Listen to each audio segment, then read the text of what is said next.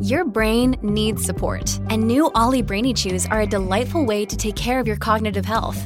Made with scientifically backed ingredients like Thai ginger, L-theanine, and caffeine, Brainy Chews support healthy brain function and help you find your focus, stay chill, or get energized. Be kind to your mind and get these nootropic chews at olly.com. That's O L L Y.com. These statements have not been evaluated by the Food and Drug Administration. This product is not intended to diagnose, treat, cure, or prevent any disease.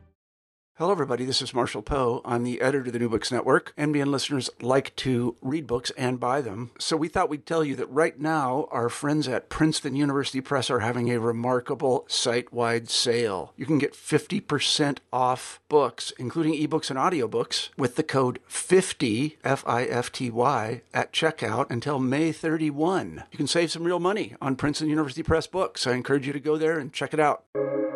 Welcome to the New Books Network. Hello, and welcome back to New Books in the American West, a channel on the New Books network of podcasts. I am Stephen Hausmann. I'm an assistant professor of history at the University of St. Thomas in St. Paul, Minnesota, and I am your host for this interview. And today I'm speaking with Amanda Hendrix-Komoto. Dr. Hendrix-Komoto is an assistant professor of history at Montana State University and is the author of Imperial Zions Religion, Race, and Family in the American West and the Pacific, which just came out recently with the University of Nebraska Press in 2022. Welcome to the New Books Network, Amanda. Good to have you here. Thank you so much for having me here. It's a pleasure.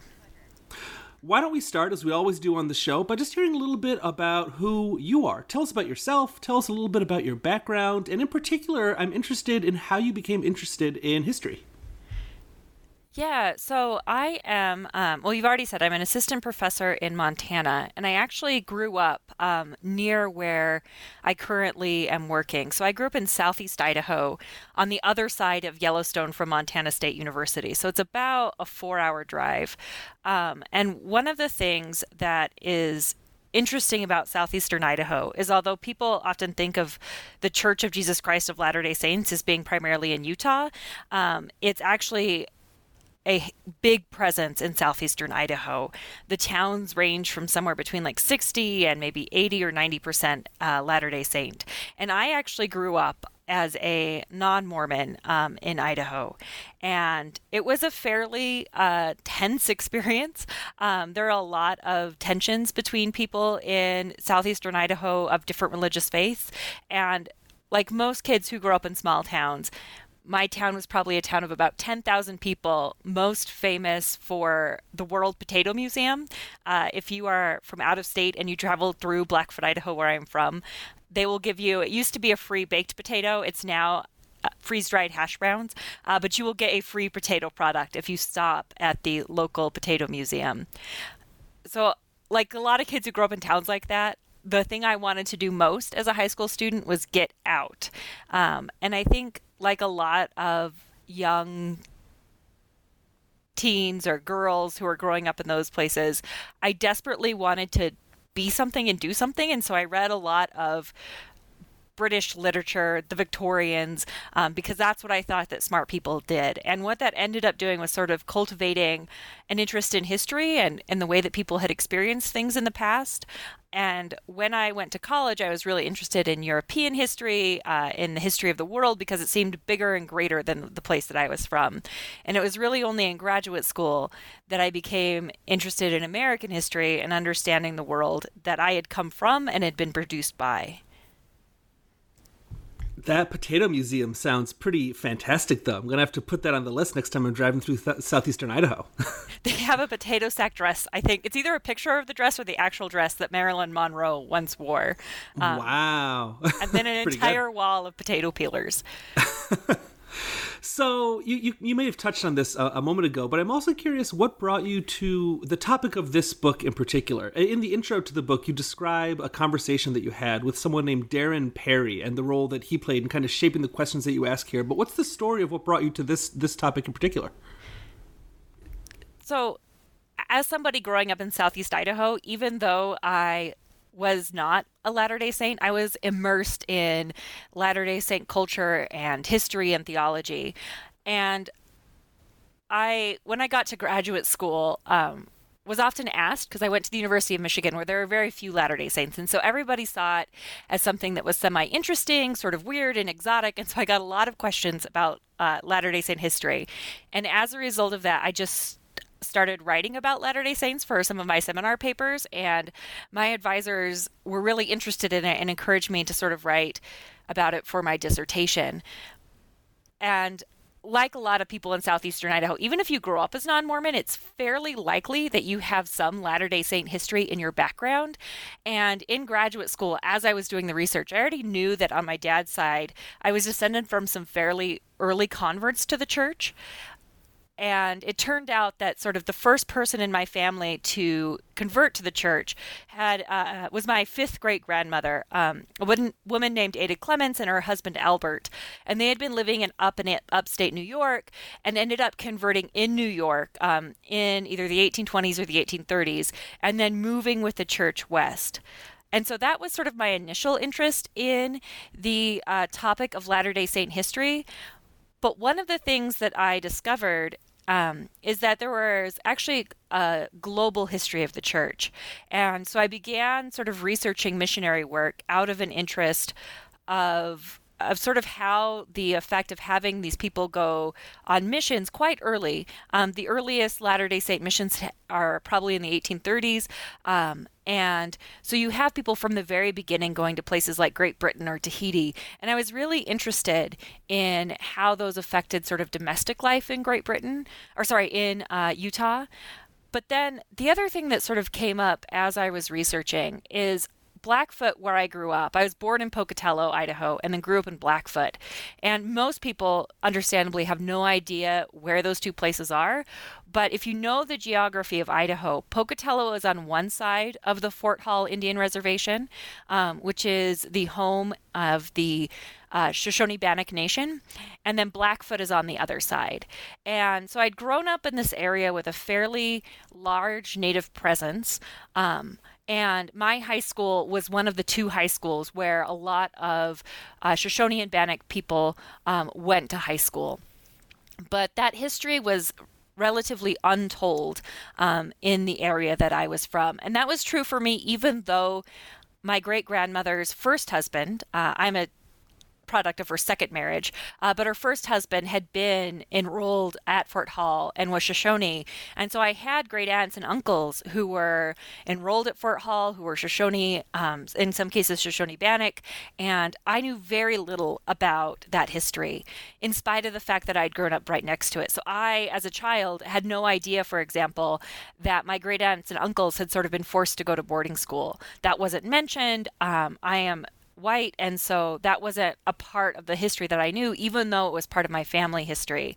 And so eventually this book became an attempt to put my interest in Latter-day Saint history um, into conversation with sort of this local history that I didn't really know. Um, and one of the people who I sort of met along the way was Darren Parry, um, who is a member of the um, Northwestern Band of the Shoshone Nation. Uh, he is the former chairman, and he and really his grandmother um, have become sort of stewards of that history, and in particular of the history of the Bear River Massacre, um, which occurred during the Civil War.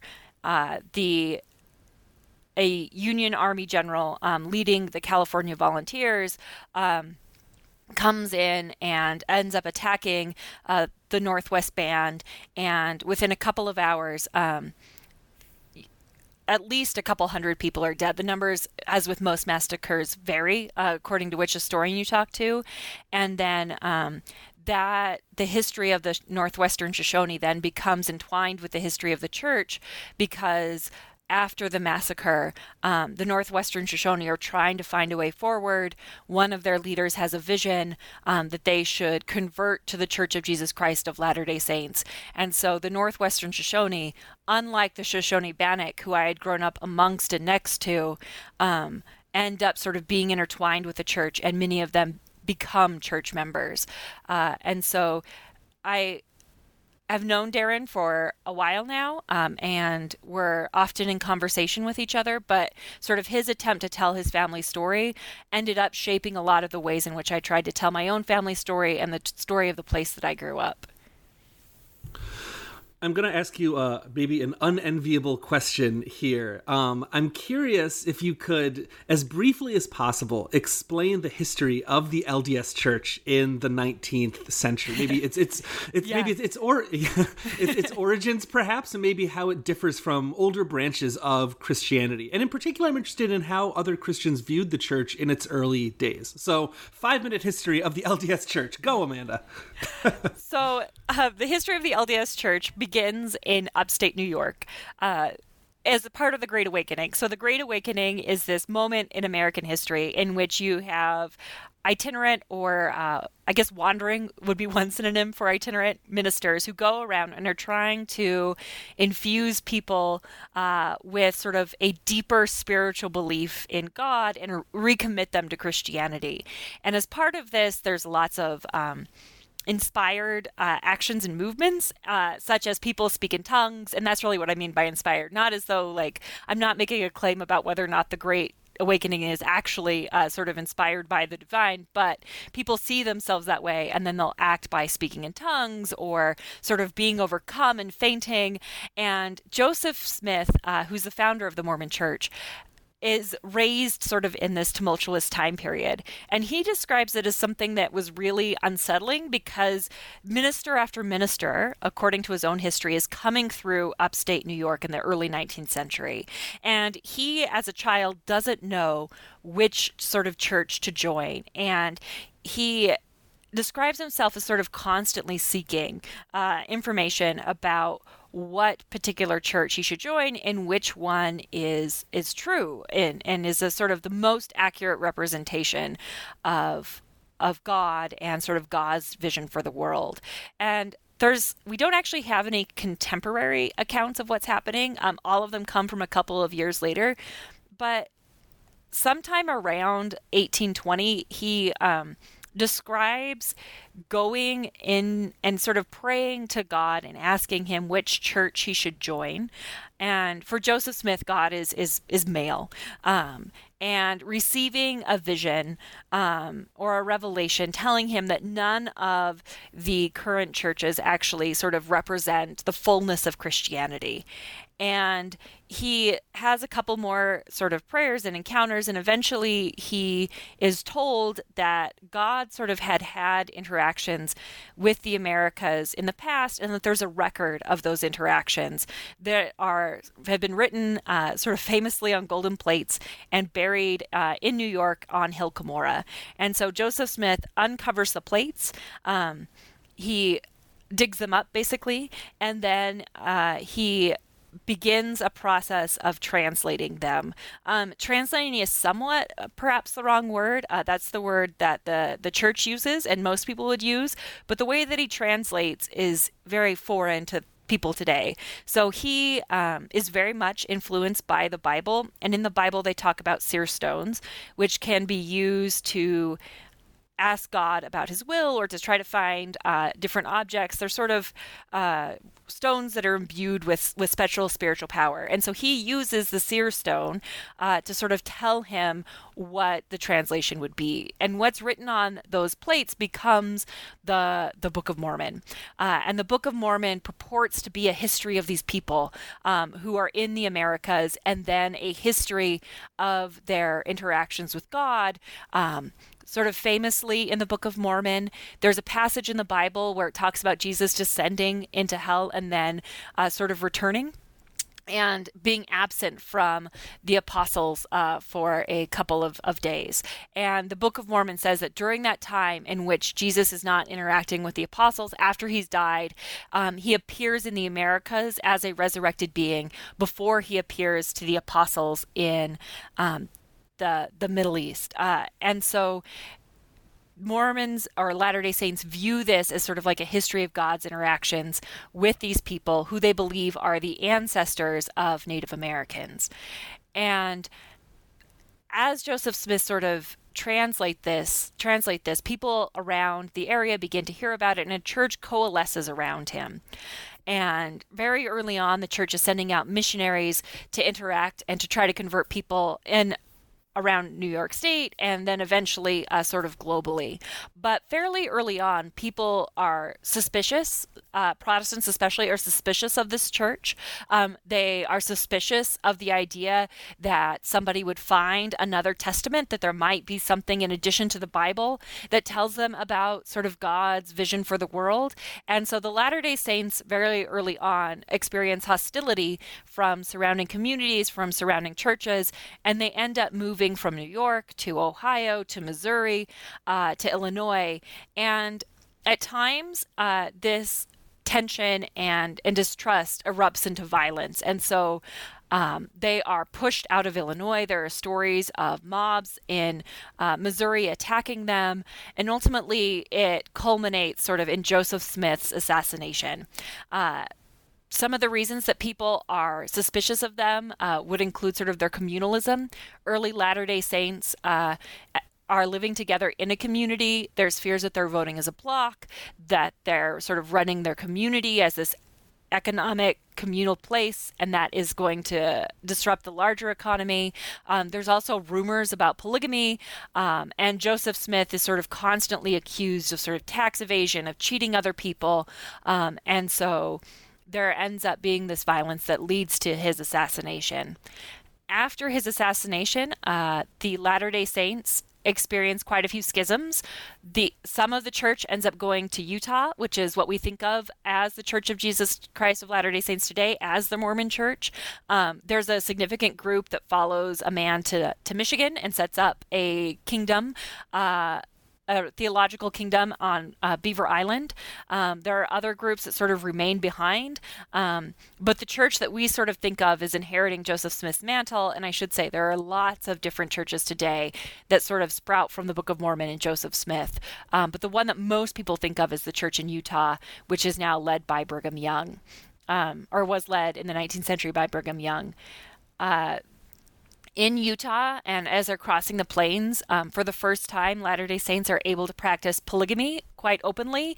And so Utah really becomes the place in which you have this flowering of polygamy and in which you have the Latter day Saints experimenting um, with their religious tradition and with sort of its calls for communalism um, in Utah. And they probably from about the late 1840s uh, to the 1860s are sort of combining the religious and political aspects into creating what they would call a Zion.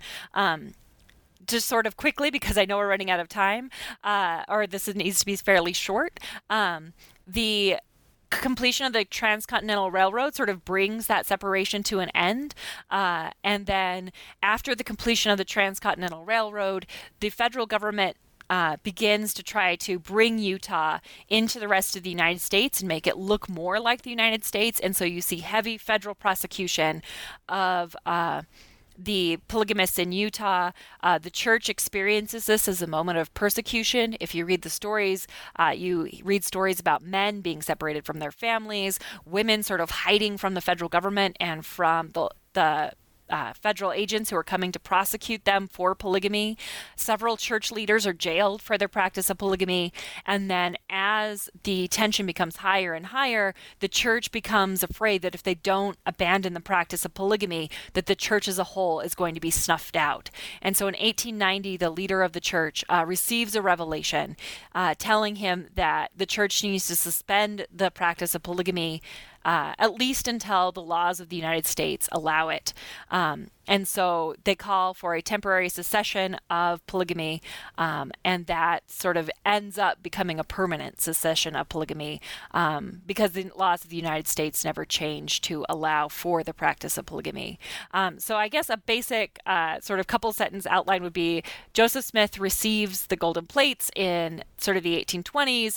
Um, he dies uh, in the 1840s, is assassinated.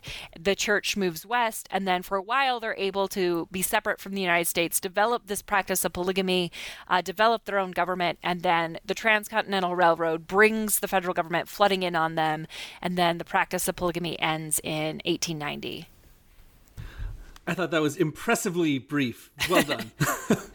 um, I'm curious, and you, again, you, you mentioned this a little uh, earlier, but I'm hoping you can expand on it a bit on the role of Native people in the early days yeah. of, of the church, um, in terms of both theology, which you touched upon earlier, but also in kind of more, uh, how to put it, maybe more material terms, in terms of, of, of conversion and membership as well in these early days in the 19th century. So, yeah, the Book of Mormon, I mean, is really sort of where the emphasis on Native people comes from. So, the Book of Mormon purports to be a history of God's interactions with the ancestors of Native Americans, according to Latter day Saint belief, or at least how it's read in the 19th century. Um, there are people who d- today who try to read it differently um, and who are moving away from sort of that interpretation of the Book of Mormon. But in the 19th century, Latter day Saints interpret the Book of Mormon as a history of the ancestors of Native Americans. And the basic outline of the Book of Mormon is that um, it starts as sort of a family story, and you have um, a group of Israelites who want to escape or have been told that they need to escape the destruction of Jerusalem. Uh, I believe it around 600 BCE. And so they end up sort of fleeing Jerusalem and through a long and windy path uh, end up in the Americas. And as part of this family story, one of the sort of some of the groups of the brothers end up turning away from from God and from his commandments. And according to the Book of Mormon, God then curses them with dark skin because of their transgressions and to keep them separate from the what are called Nephites in the text who are following God's command. And Latter day Saints in the 19th century sort of interpret this as as telling them about why Native Americans are the way that they are. And so when 19th century Mormons look at Native Americans, they see them through sort of the racism of the 19th century. They see them as degraded. They see their dark skin or darker skin as evidence of that degradation.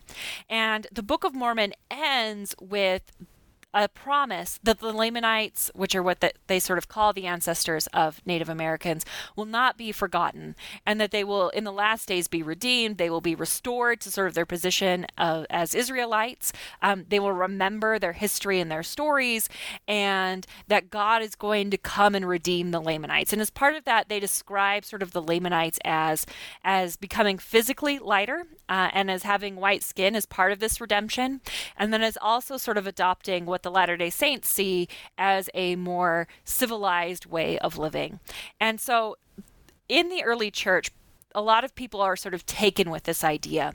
And they begin to launch um, missions to the Lamanites or to Native Americans to try to convert them to the church and bring about uh, sort of this end times in which Native Americans in mass convert to the Church of Jesus Christ of Latter day Saints and are, in the eyes of the LDS restored to their position.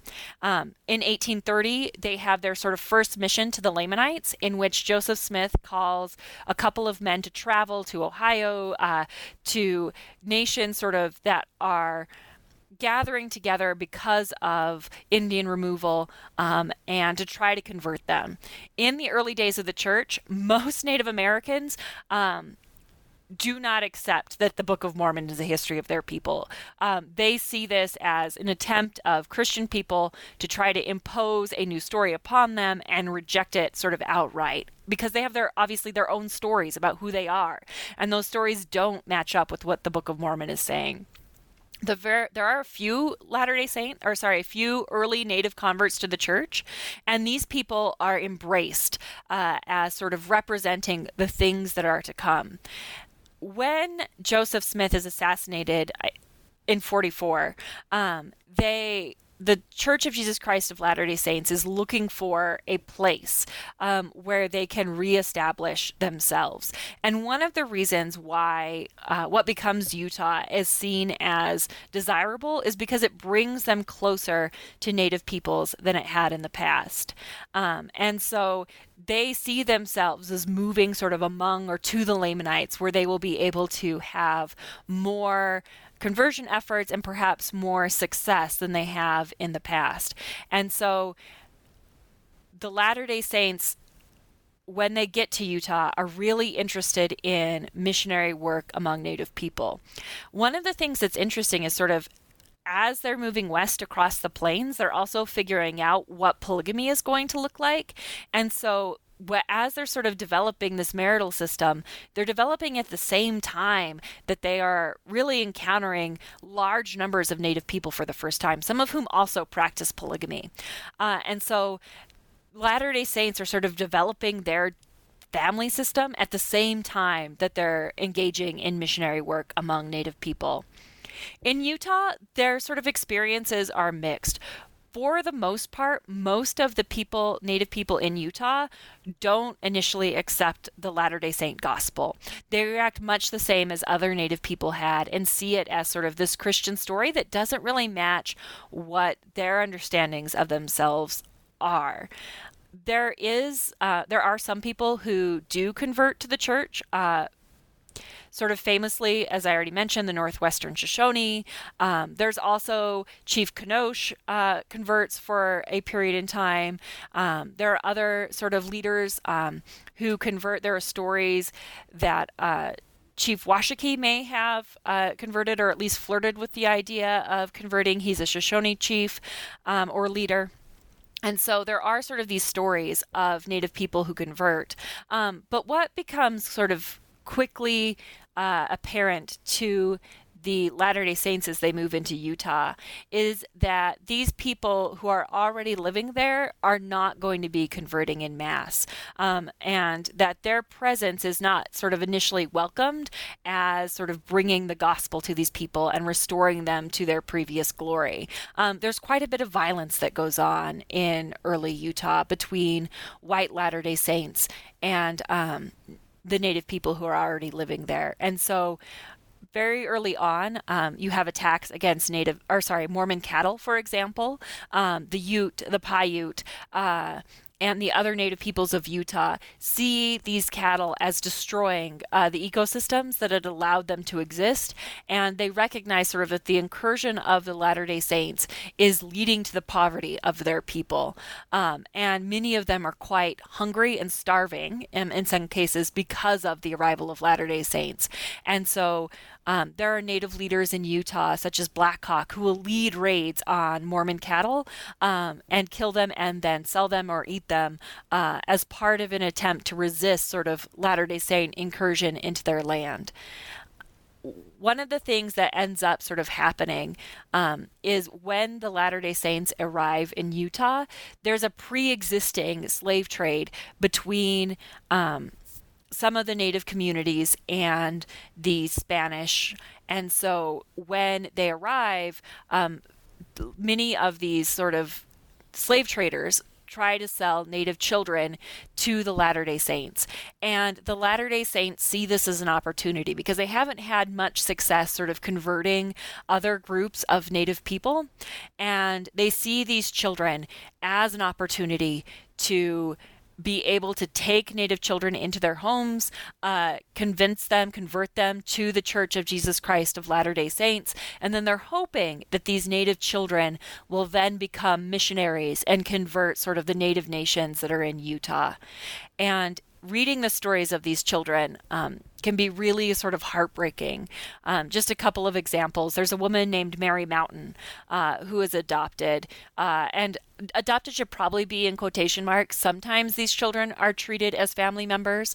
Um, other times they are treated as servants, um, and sometimes they're even sort of treated as uh, sort of akin to slave labor. And so there's a wide variety of experiences of these Native children. But Mary Mountain is sort of adopted by a white Mormon family. Um, she ends up sort of caring for the family's other children. Um, they talk quite effusively about how much they love her and what a good child she is, um, and about how much she wanted sort of children or a family of her own. But what she sort of experiences is that she's not really a full part of the Latter day Saint community. Um, she's unable to sort of find a white spouse. And then when she considers Native spouses, they also don't really um, appeal to her because she's not really a member of the Native community either. And so she ends up dying sort of at a very young age um, without children, uh, sort of never having been able to fully f- fulfill her dream of having children or getting married. And she lives within this in between space. Um, and there's just dozens of examples of these children who are taken from their native families, um, sometimes sold, uh, sometimes there'll be starving families within these native communities and white Latter day Saints will convince them that sort of if you give us a child, it's going to be better for that child and for your family. And so they come into these white Mormon families in a variety of ways. But in most cases, they're never able to sort of be fully accepted uh, by the white community. And then they don't have those relationships to their native family members either. Um, and so they end up existing sort of in this liminal space um, in which they're not really quite a Latter day Saint or at least a white Latter day Saint, and they don't really feel at home with their Native family members either. And this missionary work, it, it also extends globally um, as, as the 19th century kind of kind of wears on. And there, there's a line in the book, I'm going to paraphrase you a bit here, where you say that, that global missionary work uh, in the LDS church, that it rested upon a foundation of marriage and of kinship structures. And I'm curious if you could talk a bit about how the, the Mormon church kind of looked globally and what were the roles of women and family and kinship in the early church and in this larger kind of uh, uh, missionary uh, uh, work that, that's going on in this era. Yeah. So, one of the things that um, happens within the early church is so as i said they're trying to convert sort of um, indigenous people but they also believe that like these are the end times and that they need to sort of gather the people of god um, to zion um, to Missouri, which is sort of seen as the the place where this will happen. And then afterwards, um, after they move from Missouri and from Illinois to Utah, um, it's sort of a, an open question whether or not it's completely correct to call that Zion. Most people today would identify, um, I mean, if you go through Utah, everything is named Zion. Um, but there's this idea of physically gathering that you need to move to the community of saints and participate in the building, the literal building of the kingdom of God. And they believe that part of what God has asked them to do in the latter days is to call forth his people from the I, uh, they literally use like the words the isles, the islands, the isles of the sea, the nations of the earth, and to bring them to the Americas. And initially one of the early places they go is great britain um, because of the ties between the united states and great britain but they're also sort of interested in other nations as well and one of the places that they go fairly early on is to Tahiti, uh, and then also to um, Hawaii or the Sandwich Islands, as they're sometimes known in the 19th century. And one of the reasons for that is they are living in on the east coast of the United States, and there's a fair number of whalers uh, who live in places like Boston, where they go on early missionary work. Um, and these whalers have experience with Polynesians and with whaling, and um, one of them, a man named Addison Pratt, convinces Joseph Smith that um, these people need to hear the gospel. And it's unclear exactly when, but by 1850, um, the Latter day Saints have come to an understanding that these Polynesians um, are descendants of the same sort of group of American Israelites that are the descendants of Native Americans. And so they begin to see them as um, Lamanites sometimes. Uh, I won't go into this, but sometimes they actually identify them as Nephites because of a particular passage in the Book of Mormon. Um, but they begin to see them as as peoples of the Book of Mormon, and that part of restoring the Lamanites to their status as Israelites is going to be doing the missionary work among these Polynesians. And they end up actually being really successful um, in some of the uh, islands near Tahiti and then in Hawaii. And one of the reasons for that is in Utah, it's fairly clear uh, that the Latter day Saints are colonizing Utah and are dispossessing these native peoples. Even though at times they position themselves against the United States, um, many of the native people in Utah see them as as colonizers. Um, there's some debate about whether or not they see them as preferable to the United States as a whole. Um, in Polynesia, um, the Latter day Saints are able to, because of the politics of the time, position themselves against the Protestant missionaries who are already there and against sort of the colonialism that's happening. And people who are feeling dis- disenchanted, disaffected um, from the Protestant churches who are already there, end up sort of converting to Mormonism and seeing it as sort of a spiritual alternative to these other churches that gives them spiritual power and then allows them to sort of create this theology that is positioned against colonialism and then uh, foregrounds their own needs and and desires. Um, and women end up playing sort of an important role in Latter day Saint missionary work among indigenous people because part of Mormon theology is that the, they have sort of this idea that if you go through certain rituals in the temple, that it'll bind you together. Um, in the afterlife. And in the 19th century, not so much today, there's a desire to create sort of webs that will bind the Mormon community together and eventually bind humanity together um, and bind them to to Jesus and to God. Um, and so there's just this desire to create and multiply these sort of family connections. Um, some Mormon historians have actually used the word dynasty or dynastic to describe sort of the Mormon idea of kinship. And so one of the things that marriages between um, a white man and a Native woman might do is it sort of ties that Native community to the Latter day Saints. Um, but on a very practical level, it also allows them entrance into those communities uh, because it ties sort of the Latter day Saints into these um, Native kinship networks and allows them to to then have uh, sort of of standing in this community that they wouldn't otherwise have. Their other hope is that um, the Mormon priesthood or the Latter day Saint priesthood, they believe that that is sort of the thing that binds families together, it makes polygamy righteous, um, allows them to sort of create orderly families through polygamy. And the hope is is that if you can have a Latter Day Saint man um, married to a Native woman, that then the children that they produce um, are going to be sort of good Latter Day Saints who uh, are living um, civilized, proper lives, uh, and who are part of sort of this family, but who are also orderly and and are Latter Day Saints.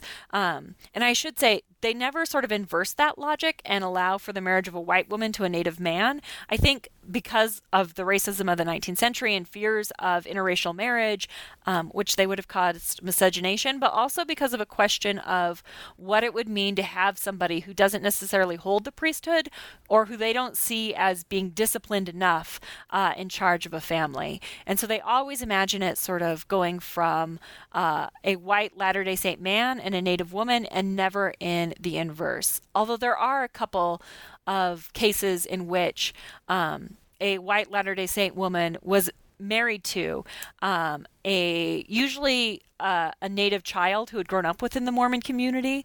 Um, I can't think of one. That doesn't mean that there isn't any in which a white Latter day Saint woman married an adult uh, native convert, um, but there are a couple of examples in which native male children um, who grew up in the Mormon community uh, married white women. Um, so yeah, so there's this idea sort of of the family being bound together.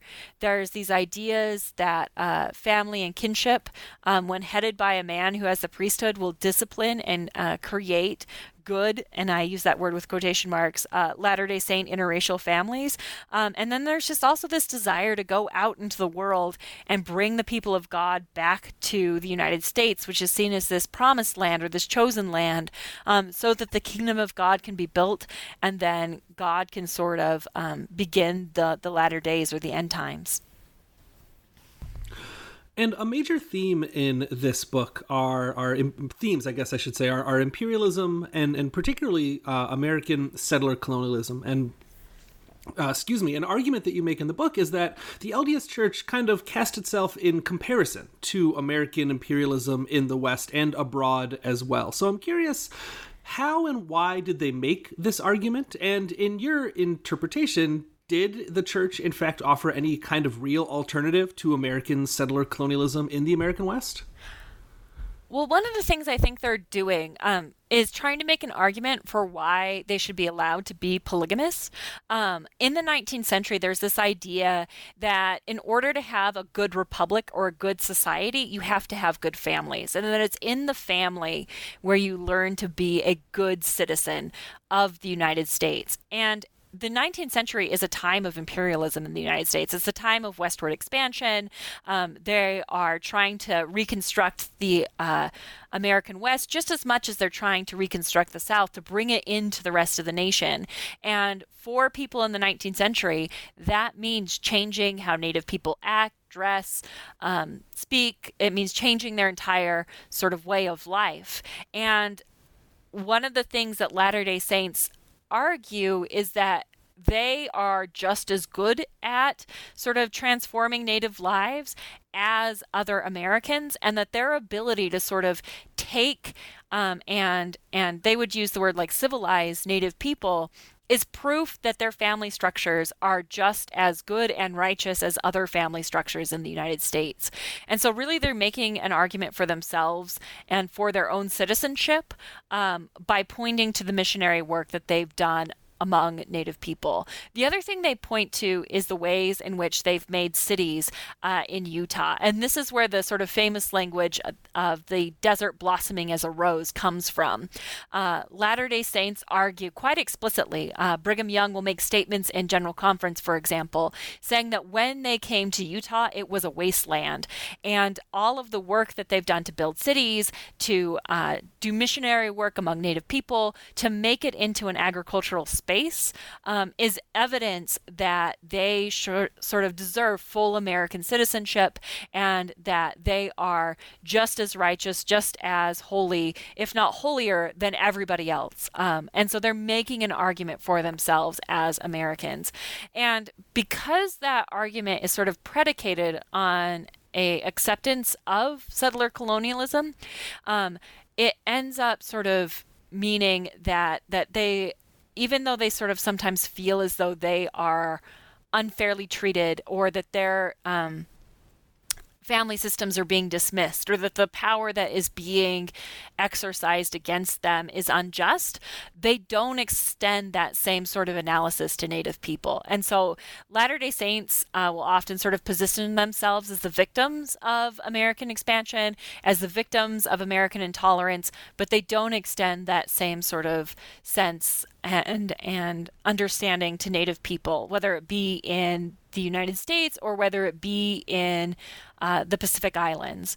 Um, and I think in some ways, um, they're akin to other sort of internal divisions within colonial nations. So, sort of famously in Great Britain, um, both the Scottish and the Irish um, see their ways of life sort of transform, but then they also participate quite enthusiastically in some cases in British colonialism. And I think you can argue the same for Latter day Saints. In some ways, um, they are the uh, subjects of, of a remaking and a sort of colonial attitude. And, and some historians have argued that Mormons are a subject people under a sort of American colonialism. But there are other ways in which um, the Latter day Saints are full participants in American colonialism. And um, certainly for the Ute or the Paiute or the Shoshone or the Bannock, um, it's not quite clear to me that they end up um, in a better position because it's the Latter day Saints who initially settle Utah um, than, you know, people in Native people in Nevada or in California who are colonized by, by Protestants or Catholics. Um, and so it's not clear to me that there is sort of a benefit or a distinction between the type of settler colonialism that they are enacting. Um, that being said, in the 19th century, Latter day Saints will separate themselves from Americans and sort of argue that they are friendlier towards Native people than other Americans. And Brigham Young at times will sort of say, like, it would be cheaper for us to feed Native people than to fight them. At other times, however, he sort of talks about their rejection of Latter day Saint. Uh, policy, theology, ways of life, um, and sort of will argue for their extermination. Uh, and so Brigham Young himself seems to go back and forth. Um, but at least for me, uh, and this is a fairly debated point, there are Latter day Saint or Mormon historians who will argue that Brigham Young is kinder to Native people. Uh, but for me, I'm not so sure that there's a distinction to be made um, in the outcomes of Mormon colonialism versus I, American Protestant colonialism. I want to go back to the question of polygamy for a moment. And one of my my favorite, or maybe a different way to put it, is one of what I found to be the most enlightening arguments that you make in the book, is that the development of polygamy among uh, Latter Day Saints uh, communities, among among people in the church, that it actually reflects kind of pre-existing kinship structures and sexual and family practices that were already present in the American West. You talked a little bit about that in the context of, of Native people earlier in our conversation, but I wonder if you could expand on this a bit. I thought this was a really a really fascinating part of the book. Yeah. Um. So t- let me back up just a second uh, for anybody and explain how sort of how polygamy develops. Um, so I think one of the misconceptions about polygamy is that people who converted to the Church of Jesus Christ of Latter Day Saints in maybe like the 1830s or 40s always knew about the practice of polygamy, um, and in Nauvoo, uh, which is in Illinois, where um, a lot of early Mormon converts end up sort of first arriving. The practice of polygamy is actually fairly underground and secret. Um, and so Joseph Smith, we actually don't know when he first sort of started the practice of polygamy, but at some point he receives a revelation, or at least this is the way that he casts it, that tells him that they need to revive um, the marital practices of the Old Testament and sort of to become literal patriarchs by living polygamy. And they'll point to people like Jacob and Abraham um, and these Old Testament patriarchs as sort of evidence that God does indeed sanction the practice of polygamy. But because of both internal and external politics, um, the Latter day Saint leaders are fairly reluctant to be open about the practice of polygamy. And so there's this expectation in Nauvoo that if you are um, married or sealed uh, to somebody, you don't necessarily talk about it, and people may or may not know who their husband is sealed to. And most Latter day Saints, and this would include Latter day Saint men, um, know about polygamy as a rumor, but don't actually sort of uh, believe it's happening and don't necessarily know about the practice. And so, in an interesting example, Addison Pratt, who brings the um, who's one of the first missionaries to Tahiti, when he leaves um, Nauvoo, he believes that the Latter day Saints are monogamous and he hears lots of rumors in Tahiti about polygamy and the practice of polygamy, um, but he thinks that that's just sort of people making up stuff to try to discredit the church. It's only after Joseph Smith's death when he feels compelled um, because he's heard that the Latter day Saints are on the move and he's worried about his family. So he goes back to the United States to try to locate his family and figure out where they are. Um, that he finds out that actually the rumors are true about polygamy. And so most people in the 1830s and 40s don't know that polygamy is happening. And this is particularly true in Great Britain, where you have, um, by 1852, something like 30,000 converts. Most of those British converts have no idea that polygamy is happening. Um, and then on the plains, as they're moving across, the Latter day Saints begin to sort of be open about this practice of polygamy. Brigham Young's wives travel together, some of them for the first time. Uh, his daughter refers to them as girl wives and talks about their movement across the plains as as the first time in which sort of they really became sister wives. But one of the things that is also true is that polygamy already existed in the American West, some of it among native peoples, but there's also examples of fur traders um, having more than one wife, more than one native wife.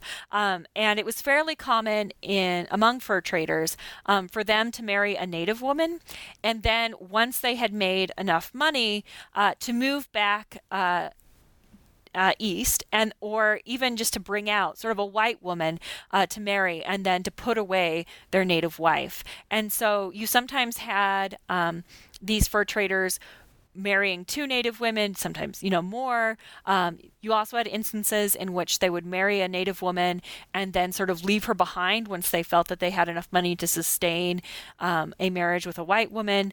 Um, and so you had all of these different family structures that already existed in the American West.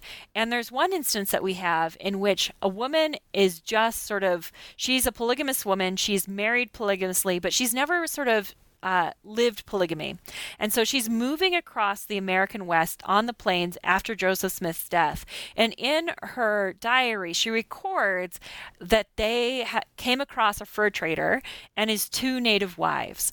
And one of the things that I find super frustrating is I really want to know sort of what she thought um, when she came across this fur trader who's practicing polygamy. Did she see herself in that relationship? Um, did she sort of immediately uh, refuse? To make any connection? Um, how did she respond to sort of seeing other people practicing polygamy?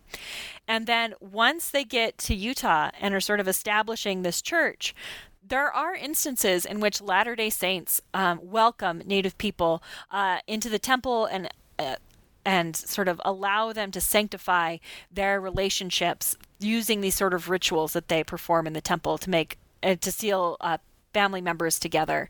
But one of the things that I find interesting is even though Latter day Saints practice polygamy, I've been unable to find, which doesn't mean it's not out there, but nobody I've talked to has ever found anything either of um, a Native American man being sealed polygamously to Native wives. It just doesn't seem that they were willing to countenance those particular relationships within the temple. Um, and so Latter day Saint polygamy is sort of growing up in this world in which there are other people who are polygamous. And one of the things that seems to be happening is that they don't want to sort of fully recognize these other relationships as being similar to theirs and and being willing to sort of recognize them in the temple as being legitimate. And so they seem to put their own polygamy in a separate category from these other native polygamies. Um, and then when they encounter fur traders who are polygamous, they comment that they've met these people, but don't even really sort of take the time to think about or unwilling to sort of comment on any similarities or differences that they see. And as you explain in the book, by the late 19th century, all of this missionary work and the fact that the, the, the, Mormon church has been embedded in the American West begins to create these kind of interracial kinship networks that, that, that, that develop among white members of the church and native people. So I'm curious if you could talk a bit about these networks and maybe in particular, what were the, the limits of, of this kind of uh, interracial kinship within the church itself? So, a lot of those come from um, the adoption of Native children. We do have a couple of instances um, in which a a white man uh, has some white wives uh, who he's married to polygamously, and then takes uh, a a native wife. Um, and I'm actually there's a so I mentioned this in the book, but I do want to sort of uh, also mention Lindsay Hansen Park um, is a Mormon historian who is um, a descendant of Juanita Brooks, who's sort of a famous Mormon historian from earlier in the uh, 20th century. And Juanita Brooks um, was one of the first people to write about these relationships. And part of the reason that she did was actually um, it was either her father or grandfather uh, had some white wives and then had taken a native wife. And so she grew up with a native woman as part of her kinship network um, or part of her family.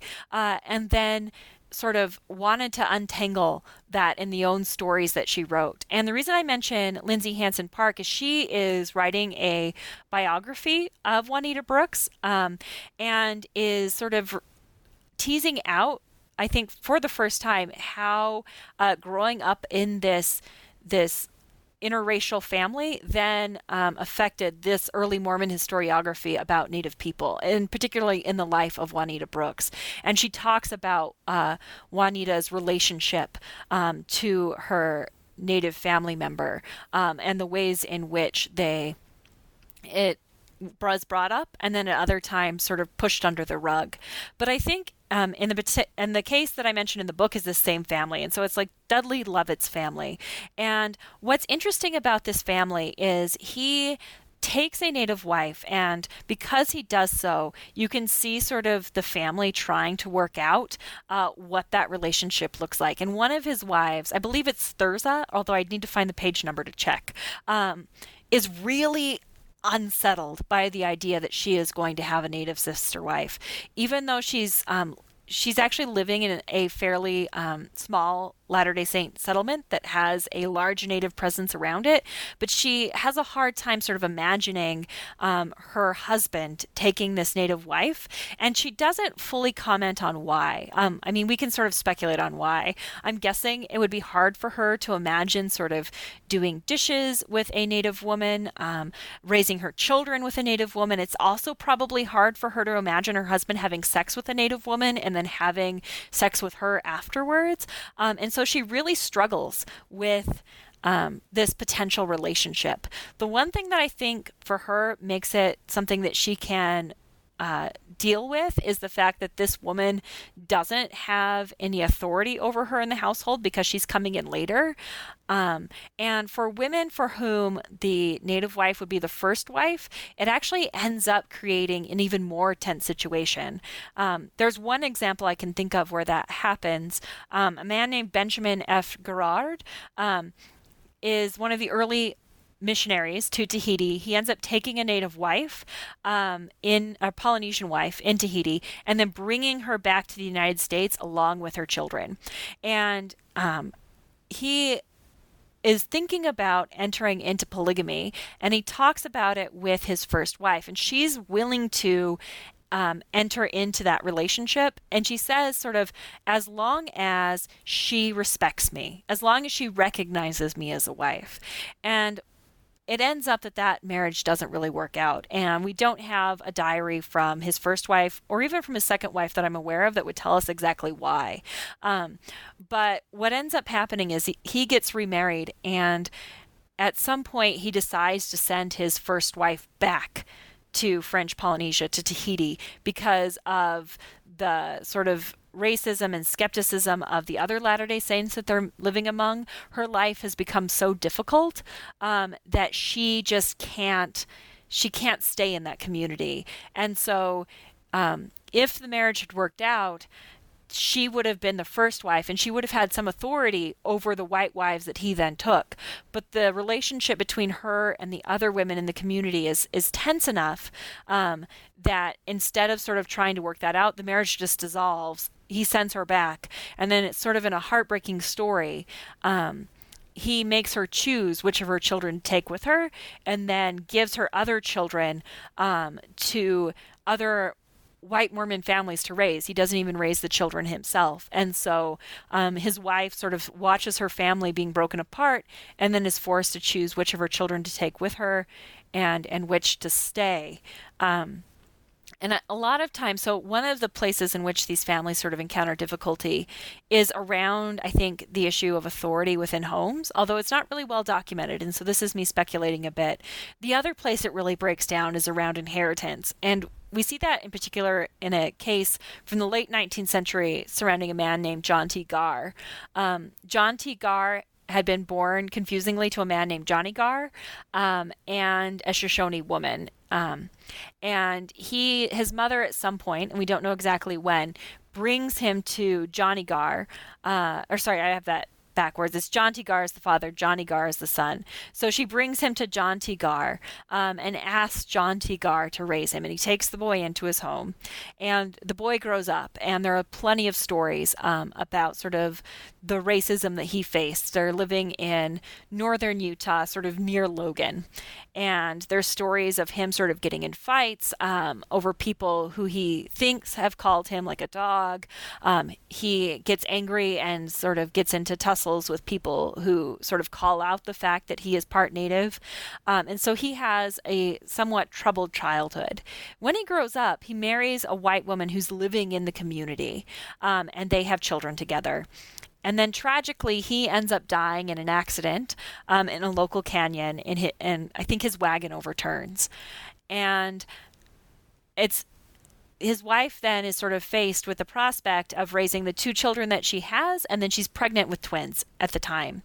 Um, and her father in law, John T. Garr, takes her in, and they end up raising the children together when John T. Garr dies, there's a question of who's going to inherit the estate.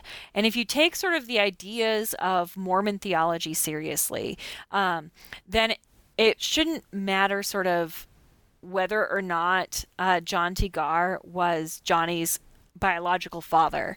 Um, and but um, and the, the estate then should go to to her children, um, who are John T. Garr's uh, grandchildren. But John T. Garr's brothers and sisters um, end up contesting the inheritance and say that although Johnny Garr was raised in the household, although he had sort of been informally adopted by the family, they don't actually believe that he is the biological child of John T. Garr. And so they try to prevent um, his grandchildren from inheriting the estate. And they sort of argue partially um, that there were a lot of Native children that were brought into the fam- into families in the area, that most of them were not biologically related, um, and that as a result. Um, Johnny Garr was just another one of those kids and should not get the estate. They ultimately, after a fairly back and forth legal battle, end up losing. Um, but it sort of highlights the limits of this that when money's at stake and sometimes when authority is at stake that these interracial marriages adoptions um, end up being contested and that there's a real question in this time period about whether these native children um, who grow up into adults um, are truly members of the family uh, in the families that considered them family members and not servants or whether there's something else. And in a lot of cases um, these children are specifically excluded from inheriting, uh, and which is interesting for Latter day Saints because Latter day Saints had always maintained that these rituals that they're performing in the temple sort of transcend biology um, and remake families and tie people together. Um, and as the 19th century goes on, um, it becomes very clear that there's still this biological element of kinship uh, for Latter day Saints, and that a lot of people um, are seeing kinship as biological rather than as something that can just be remade uh, by ritual. And toward the end of the book, you also uh, uh, describe what you call native Zions, um, these, these, kind of communities of converted uh, uh Latter day Saints members among groups like the Shoshone and like Indigenous Hawaiians. Um, and I'm wondering how these communities took shape, what the histories of these places and these communities are, and how were they, and indeed were they at all, able to survive and integrate into broader LDS culture? Yeah, so there's two communities that come uh, to mind specifically. Um, one is um, Washakie in northern Utah, which is a uh, Shoshone Mormon town, and then the other is Iosepa, uh, which is near Tooele. Um, so both of them are sort of in the, I guess, well, uh, Washakie is really in um, near it's much closer to Idaho uh, than it is to like Salt Lake City. Uh, but both of them are sort of in that same general area. So Tooele is part of, I would say, uh, the Salt Lake metro area. And what uh, Washakie was is um, after the Bear River Massacre and the conversion of the Northwestern Shoshone to um, Mormonism, there was a question about where these people were going to set up their home and their community. The federal government wanted to send them to Fort Hall, um, and in fact, most of the Shoshone um, who are living in the area end up at Fort Hall. The Northwestern Shoshone don't end up going to Fort Hall, and instead they set up this separate community. And this community um, really became a place for them to recreate uh, the Shoshone sort of lifeways and and understanding of the world and to create sort of a native Mormonism um, that reflected sort of who they were and how they saw themselves. Um, there were white Latter day Saint leaders who were sent to be bishops or leaders within the community. But for the most part, it's Shoshone led and Shoshone run. Um, they have uh, their own meeting house, they have their own school. Um, they, in some of the drawings, have the, a racetrack, uh, which a lot of the Shoshone were involved in. Um, Indian relay races, uh, which are still sort of held at the Southeastern Idaho State Fair. Um, they would race horses. That is still fairly common. Um, and there was an adoption of sort of uh, horses and, and cattle as a way to sort of perpetuate Shoshone lifeways after um, the destruction of the buffalo and other animals in, in Idaho and Utah, which is a fairly common story um, in the Intermountain West. Uh, but it was definitely a town in which sort of the Shoshone are able to recreate sort of the life that they had seen themselves losing after the Bear River Massacre. Um, there are probably dozens of pictures um, of life in this town. Um, they were able to sort of speak Shoshone sometimes in general conference. Um, there were Shoshone men who were called um, to uh, be leaders within the congregation. Um, they were able to uh, continue practicing sort of uh, the artwork that they had led. Uh, they had baseball teams. Um, it ended up sort of being this town in which this community could could maintain the relationships that they had had. And then the other thing that was sort of important for the Northwestern Shoshone is it also gave them access to the temple. Um, Logan is maybe. Mm, 20 to 30 minutes away. I might be wrong on that because I don't often make a drive from from Washakie to Logan. Uh, my home is in a different place, and so I'll I usually drive those separately. Um, but they were able to go up to Logan, and what though the access to the temple was able to give them was the ability to sort of remake families that had been destroyed by the Bear River massacre. And so, if you read sort of stories written by the Northwestern Shoshone, the massacre isn't the end of the Northwestern Shoshone. In fact, in many ways, it ends up being a beginning. Uh, but it is an important sort of moment for their community because it represents a transition time in which they have to sort of rethink what the future is going to look like. And it also represents a time in which um, Many of them have lost family members. Many of them sort of watch uh, grandmothers, children, wives, husbands die in quite violent ways.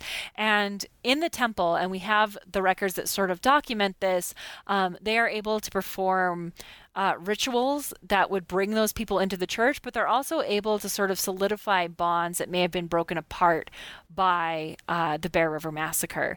And so they use the temple to sort of recreate the families that had been lost to the violence of colonialism.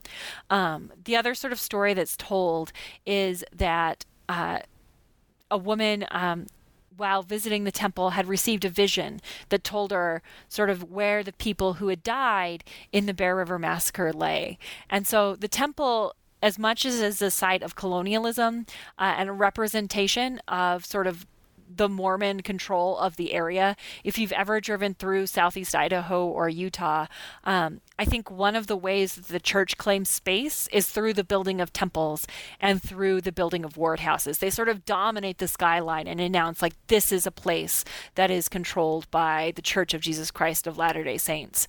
Um, but for the Northwestern Shoshone, um, they also offer the opportunity for them to sort of make what they had lost and remake what they had lost. And so, in many ways, the Northwestern Shoshone, through the creation of Washakie, through their use of Mormon temple rituals, are able to claim space that had sort of been taken from them. Um, and the Northwestern Shoshone are able to assert their own understanding of the gospel um, through their ability to have church services where it's mostly Shoshone and then maybe a, you know like one or two white families. Um, they're able to determine what that community looks like. They're able to grow their own crops. It really represents a way forward um, that they. Uh, weren't initially able to see after the Bear River Massacre.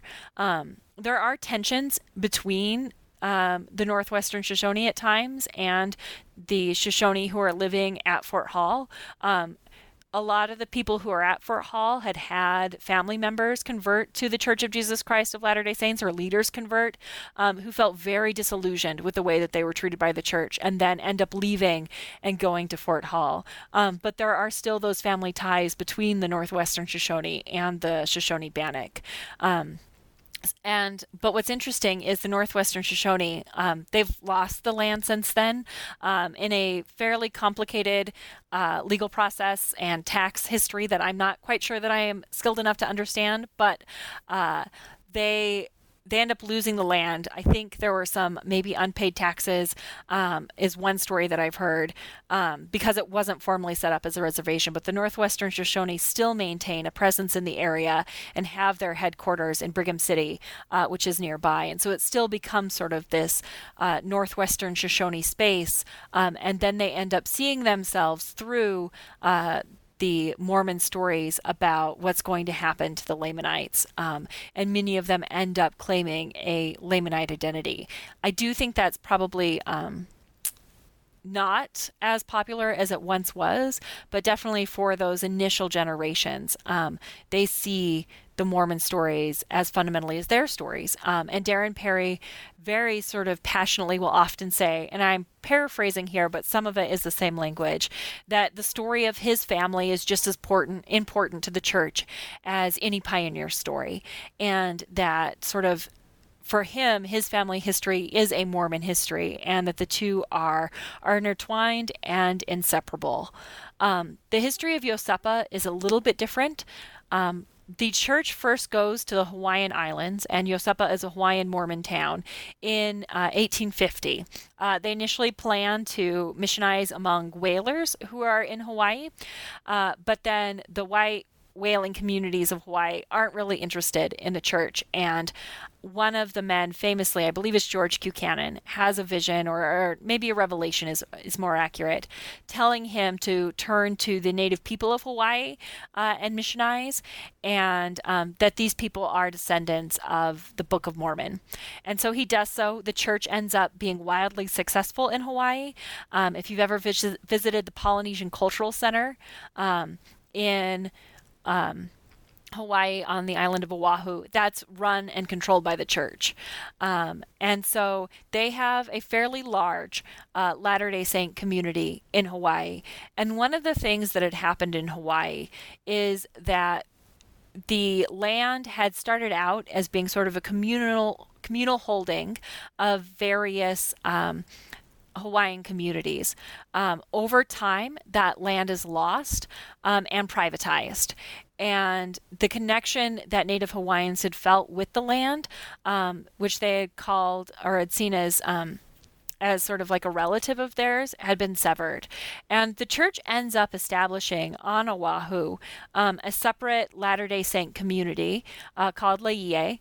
Uh, and one of the things that I argue in the book is that this allows Hawaiian Latter day Saints to reestablish a connection with the land.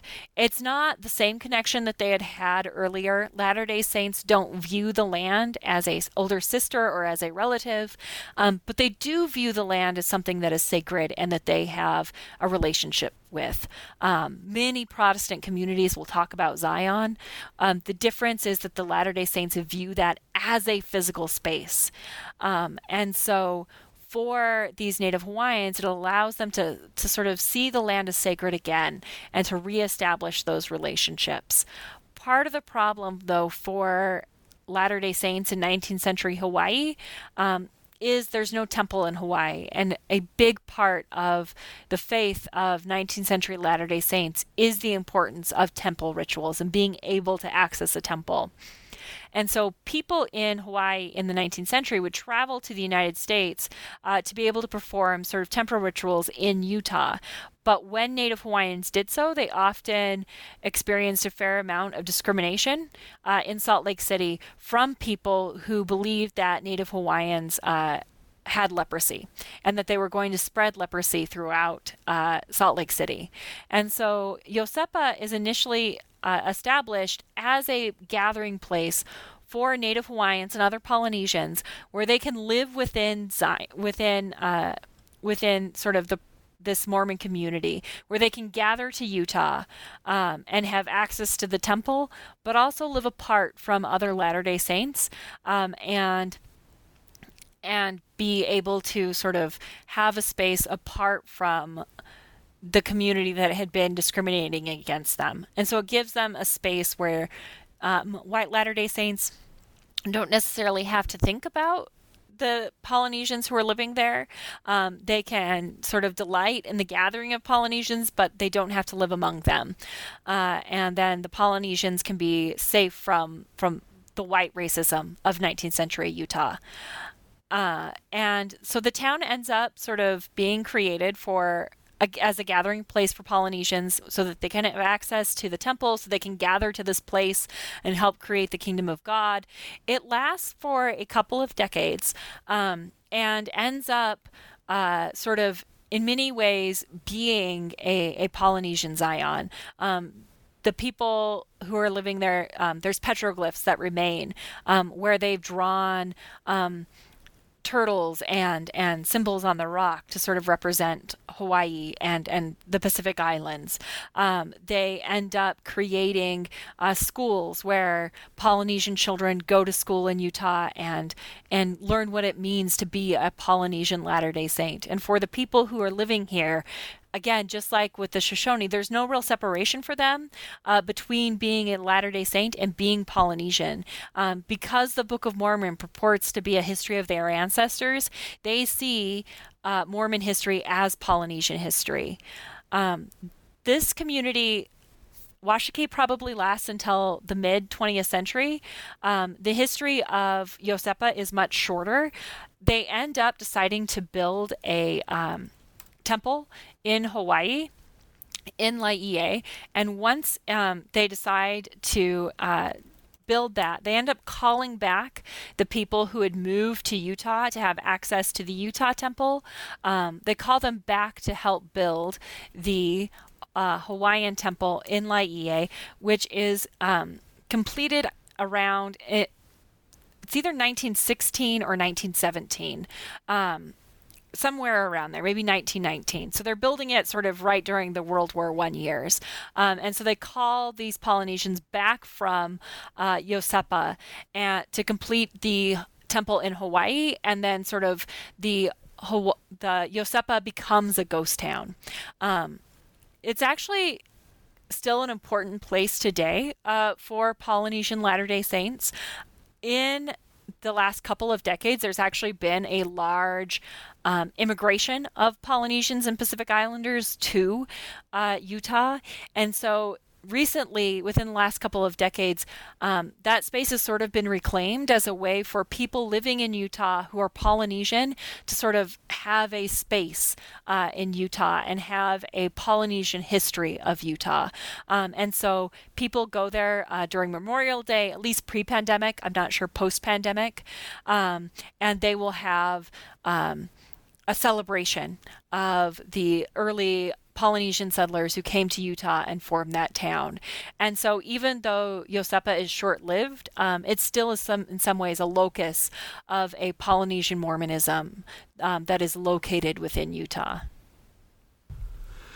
And as we begin to, to wrap up here, um, I'm curious if you could bring this story up to the present day. What are some of the legacies of of these these these these kinship networks and of these uh, indigenous uh, uh, sort of relationships between the, the, the church and, and indigenous people? And I guess kind of as a broader question, how is this history remembered um, within the church itself, both among indigenous uh, members and non-members of, of the church, and among white members of the church as well?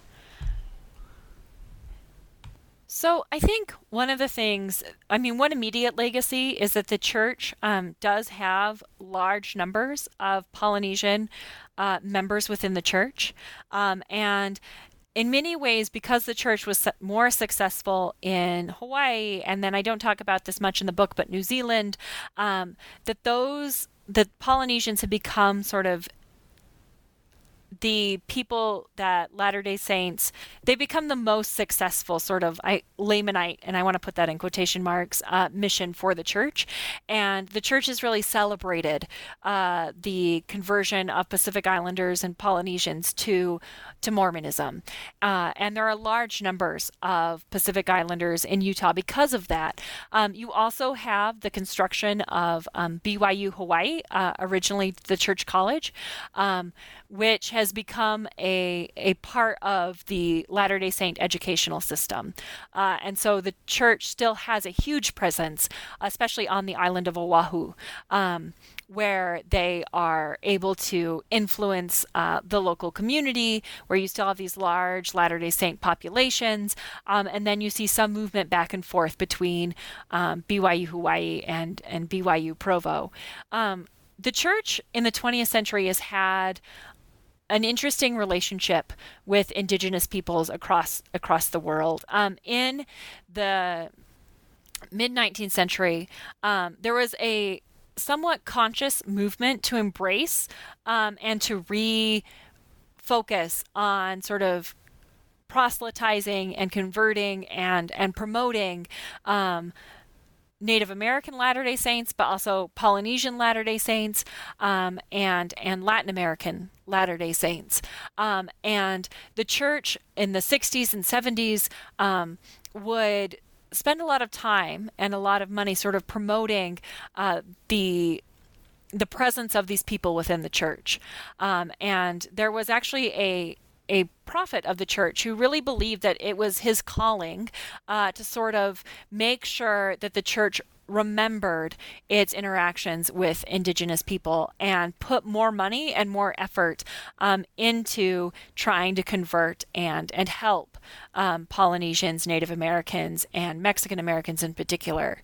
Um, and so the church, for example, at BYU, they had um, dance teams uh, that they would um, recruit Native students to join, and then they would perform um, as part of Lamanite generations um, in an effort to sort of highlight the cultures um, of the people that the church called Lamanites. Um, they also had other programs that were designed as sort of social networks for uh, Lamanite peoples um, at BYU, or what the church saw as Lamanite peoples. But it also has a really troubling sort of resonance with the 20th century as well.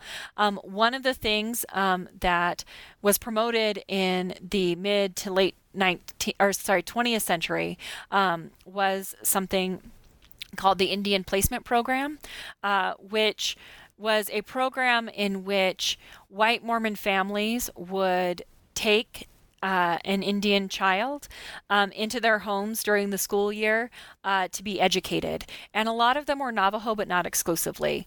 Um, and so the church would encourage um, Navajo Latter day Saints um, and just the Navajo in general, and then other Native Latter day Saints um, to send their children to white Mormon families so that they could be educated within the these sort of white high schools and within the church. And some people had a good experience within these um, families uh, that they were sort of brought into and semi adopted into. Um, but a large number of people who experienced the Indian placement program um, saw it as as another form of boarding school, as another form of um, trying to take Native people away from their culture, and as another way to break apart Native families. Um, and so, although Latter day Saints weren't necessarily adopting um, Native children in the same way that they were in the 1850s and 60s, um, there's still this emphasis on bringing these native children into white families and then using that as a method of conversion and a method of, of um, quote unquote civilizing them. Um, and there's been a lot of pain and a lot of call for uh, recognition um, and not financial restitution, but some sort of of willingness to atone or to think about the pain that this may have caused people. Um, a lot of people who participated in the Indian Placement Program are still alive. Um, it was still active into the 90s.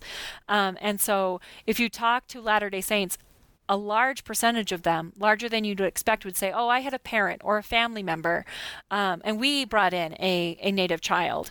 Um, and so there's this real sort of sense among the white families who participated in it that they were doing a good thing, and a lot of pain uh, among some of the Native children who participated that they have, have really sort of been harmed in real material ways by this practice and that they don't feel as connected to their native community as they might otherwise um, had they just been allowed to grow up on the reservation or grow up among their native family members.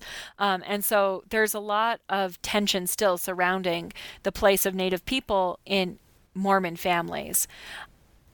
I guess the other thing that sort of ends up sort of shaping the way that that Native people currently exist um, within Native families is the um, former apostle George P. Lee. He was a Native apostle um, who was ordained within the church um, at the same time that uh, that Spencer W. Kimball, who's a prophet who really sort of uh, embraced the idea of the Lamanite, he um, was close with George P. Lee, um, who's the first uh, Native general authority of the church. Um, and when he was sort of um, really at the height of his influence, which would have been in the 1970s, he was seen as sort of embodying the promises that the church had made to Native Americans. And he was really influential for a lot of people. And when um, he was a member of the, uh, when he was a general authority, um, he ended up sort of being really close with the Native Mormon community. Um, if you talk, especially with Navajo members, um, he married a lot of uh, Native. Um, Native church members. Uh, he spoke with their parents. Um, he represented sort of the hope of, of Native Latter day Saints in many ways. And then um, in he was eventually excommunicated and the church never sort of officially said why. Um, George P. Lee himself uh, sort of believed that it was because he had become too outspoken about the importance of Native people to the church and had sort of accused the church of neglecting its responsibility to Native people.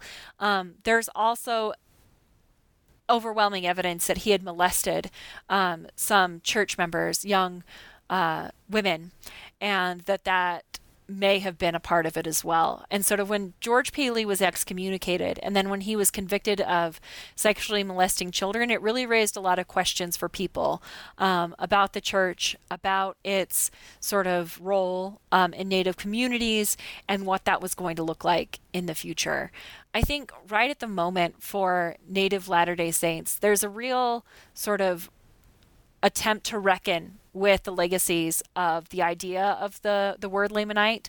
Um, Farina King, who's a professor at the University of Oklahoma, organized a conference last year on the word Lamanite. Um, I was in attendance, um, although the conference was really geared towards Native Mormons. And what I came away from with that from that conference is in the past, especially uh, sort of around the time of the civil rights movement in the 1970s, when Spencer W. Kimball was promoting the idea of the Lamanite, there was a lot of pride. Um, around being a descendant of the peoples of the Book of Mormon. And people took that on as an identity. Uh, but for younger generations, it's been a source of pain and a sort of sense that the church um, has been patronizing towards Native people, that Lamanite is a racist idea, especially the idea that you might be cursed with dark skin for turning away from God and that somehow being darker skinned is a sign of being less righteous. Uh, and younger generations have a much more conflicted relationship with the idea of, of the Lamanite. Um, there's also been DNA evidence. Um, with all of the problems of DNA evidence that shows that native people in the Americas, in Polynesia, are not descended from American Israelites who escaped the destruction of Jerusalem. And so there's also been sort of a reckoning with like, is this a literal idea that I'm going to accept that I am a sort of descendant of the Jewish people, or is this something that that I'm going to reject and say that that my people's history is what sort of Navajo or Shoshone stories or Ute stories of our people have always been, and that I'm going to reject sort of the Mormon story of who I am. And if that's true, what does that mean for the Book of Mormon? And if I'm not going to accept the Book of Mormon as a literal text, what does that mean for me as a native Latter day Saint? And so I think a lot of Native people now are trying to figure out sort of what their place within the church is uh, and what they want it to be. So, as a as a kind of a summary question here at, at the end of, of, of, our conversation, I'm always interested in getting my guests to think about their book from the perspective of someone reading their book and maybe looking back on the book or thinking back to the book from a remove of a year or a couple years. And I'm wondering what you would hope that reader would take away or would remember from this book kind of further on down the line. What might that be? I think what I would want um, people to take away is that there's a lot of promise within Mormon theology surrounding ideas of the family. I do think that there's something beautiful about the idea that you can bind people together and that all of humanity is sort of bound together. Um, there's also something beautiful in the idea of progression, that we're always working towards something greater. But what I also hope people would take away um, is that there are ideas about race and family um, that Latter day Saints sort of had as as part of the Book of Mormon, as part of these ideas that led them to cause real harm to Native families, um, and that that people have experienced real pain as a result of the church, and that we need to sort of remember that history. Um, we being the people like living in the Intermountain West or the United States as a whole, not just Latter day Saints, but that people need to be sort of cognizant of that history and the pain that it has caused people. Um, and that part of moving forward and figuring out what a better future looks like is is understanding sort of the places that people have been in the past. And then I guess the third thing that I would want people to sort of um, come away with is that even though these are stories of, of pain, both on the part of Native people and the white settlers, um, one of my own family histories from the 19th century is um, one of my ancestors was a, a white settler who was living in um, either Wyoming or southeastern Idaho, depending on when the story was, and that they had had a child. The child passed away, and the ground was too frozen, uh, so they couldn't bury the child. So they put it in the root cellar, um, and then had to sort of deal with the emotional trauma of um, seeing that child in the cellar until the spring came when they could finally sort of give their child a proper burial. Um, and so there's real pain sort of that happened as a result of the settlers coming west unprepared, not knowing exactly what to expect. There was real pain as, as native families were destroyed and torn apart. Um, but in spite of that pain, people took what they had and made something that worked for them and that they could find meaning in. And so I guess I hope that people um, sort of recognize the difficulty of that history, um, but also recognize the resilience of people and how they were able to come out of it, and then sort of think about what it would mean to take these histories seriously, to teach them to people, and then to think about changes that might be necessary or restitution that might be necessary, um, or sort of relationships that might need to be repaired in order for us to move together as a society towards something better. I don't know. That's Which really general, of, but it's it's. yeah. No, I, I, was just going to say that, that that sounds to me that's kind of the, the power and the promise of, of history as a whole, right? And yeah. it definitely, yeah, it, it definitely applies to to the story that you tell here as well. Um, for my, my final question, I always like to uh, get a preview, if possible, of what my guests are working on next. I know that your book only came out, what, something like six months ago or so, like pretty pretty recently. But um, you know, I know historians, and we all have a few plates spinning at any one time. So I'm curious what you're working on now. Yeah, so there's two projects. Um, one uh, is a short-term project. So um, Matthew Bowman and Joe Spencer have a series at the University of Illinois on Mormon thought, um, and what they are trying to do is have a book um, on different Mormon thinkers, uh, one book per thinker, um, and to create sort of a more expansive view of what Mormon thought might be beyond like Joseph Smith and Brigham Young. So I asked uh, to do a book on Ina Coolbrith, um, who no one's ever heard of unless maybe a couple people in California have heard of her. Um, she was Joseph Smith's niece. Um, after he died, uh, her mother, um, who actually I should say had been married to Joseph Smith briefly as part of a Levirate marriage, um, which is a marriage. There's a passage in the Bible that says if your brother dies and uh, he has not yet produced a male heir, then um, you should marry his widow uh, in order to produce an heir in his name. So her own husband died. After he died, she married Joseph Smith. She had a couple of daughters at the time. Joseph Smith dies. She sort of thinks about what to do and ends up moving to California with her daughter Ina, uh, who um, at the time is known as Ina Smith. Um, her mother's maiden name was Coolbrith. Ina moves to California. Uh, she becomes a fairly well known local poet. Um, she gets married, uh, ends up getting divorced. Um, her mother ends up leaving the church, and after sort of um, the um, Mountain Meadows massacre, uh, in which the Latter day Saints um, as part of the violence of 19th century Utah and the paranoia and the suspicion, kill a group of uh, settlers from Arkansas and Missouri who were non Mormon. Um, and the aftermath of that, it was a fairly tumultuous time. Uh, and so Ina and her mother go. Uh, sort of incognito. She takes the name Ina Coolbrith, um, moves to San Francisco, um, and becomes a really well known poet there. Uh, she sort of famously um, may or may not. I personally lean on the may not side. Um, have had had been a girlfriend of Mark Twain. She is um, a good friend of uh, early conservationists, uh, including John Muir.